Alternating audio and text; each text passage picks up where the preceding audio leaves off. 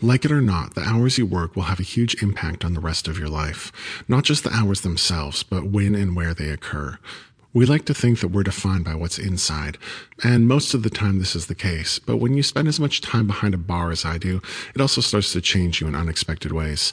First of all, I can't even remember the last time I saw any of my daytime friends. The ones who work away their 9 to 5s while the sun hangs overhead and blesses them with all of those good vibes and vitamin D. These are the ones who can grab dinner after work at pretty much any restaurant they want without stooping to the level of whatever fast food is still open when I'm driving home, desperately trying to make it into bed by the time the sun starts creeping up over the distant horizon. The bizarre schedule kind of makes me feel like a vampire, which is cool, I suppose, but I also miss all of my friends. Sure, every once in a while they'll stop by and grab a quick drink of milk, but when I'm on the clock, I don't have much time to chat, especially in a milk bar as crowded as this one. I can barely get in a hug and make a bit of small talk, but the second this is over, then it's back to the grind, mixing up strawberry quick and popping the caps off of ice cold chocolate milks in glass bottles. Unless it's a Sunday night, of course, but who wants to go out on a Sunday? The second way working as a bartender changes you is that it builds your tolerance for slow, stupid, or otherwise annoying people. There is more anger and violence directed at me while I'm serving milk than I could have ever imagined, and somehow I've learned to deal with it. People hopped up on ice cold milk are already a little frustrating, but when they don't feel like they're getting served fast enough, or when they simply want to start a fight, things quickly get amplified.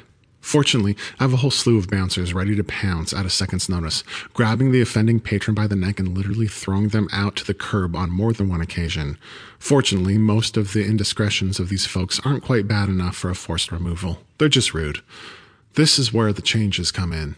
Over the first few weeks, I felt like I was more short tempered than usual, but eventually all of that anger just stopped. I became thick skinned, impervious to any bad behavior that might have otherwise bummed me out for days. Now, when I call on the bouncers to kick someone out, I do it with a smile and a nod. It sounds nice, and I guess it's better than losing my mind every couple of nights. But once that wall has been built up, it's a very, very difficult thing to tear down. I feel the emotion that I once experienced drifting away, all of the anger and frustration and rage, but all of the excitement and joy as well. Or maybe I'm just taking all of this a bit too seriously.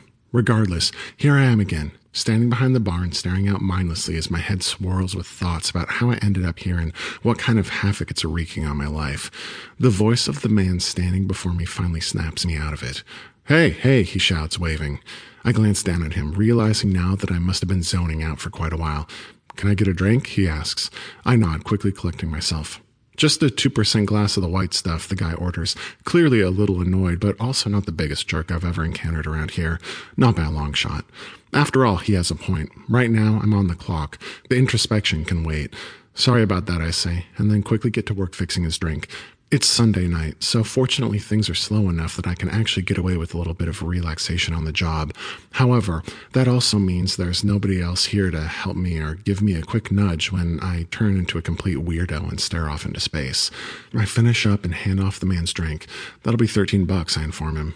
The guy pulls out his wallet and gives me a 20, then takes his glass of 2% and walks off to meet his group of friends in the corner booth. That's a hell of a tip for a bartender that barely even knew he was there. I suppose this is one of the few advantages of my job. When you're as handsome as I am, it's hard not to make a killing in tips, even when you're having an off night. Thanks to my big bright eyes and boyish good looks, I could have given the guy a shot of hot chocolate and he still would have been just as generous. I'm the type of guy that these New York hipsters fall all over themselves for. A few tattoos, cutting edge style, but enough good genes to have a muscular toned body to back it all up.